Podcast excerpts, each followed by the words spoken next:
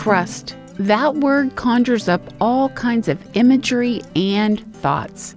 The Earth's crust, a pie crust.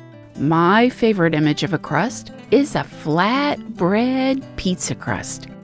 I'm Chef Sandra Lewis with Life at the Table with a savory moment.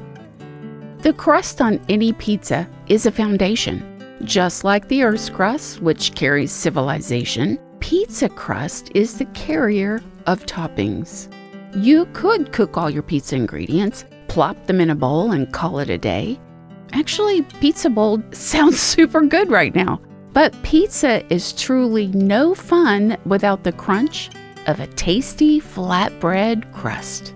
You see, flatbread pizza dough has no yeast, which means it comes together very quickly and you don't have to twiddle your thumbs while the dough rises. It also means flat and crunchy because there's no yeast to give the dough a lift. Flatbreads have always been a big part of culture and diets. Centuries ago, Persian soldiers cooked flatbreads on their shields, which they topped with cheese and dates. My flatbread dough recipe is simple and easy enough to make on a weeknight. No warrior shield necessary. Don't ring a takeout or a delivery pizza joint. Make your own flatbread pizza dough Enjoy time in your kitchen and fill your home with that wonderful pizza aroma as it bakes. I bet right now you already have a handful of ingredients in your pantry that you could top your pizza with. Some of my favorites are garlic, pepperoni, jalapenos, and olives.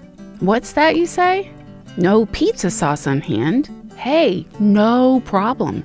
You can make a quick pizza sauce using fresh tomatoes or even use a barbecue sauce, or use no sauce at all.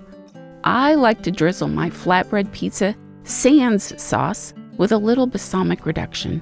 Consider flatbread pizza dough to be your chance to mix and match the flavors and textures that you love. You could even put pineapple on your pizza if that floats your boat.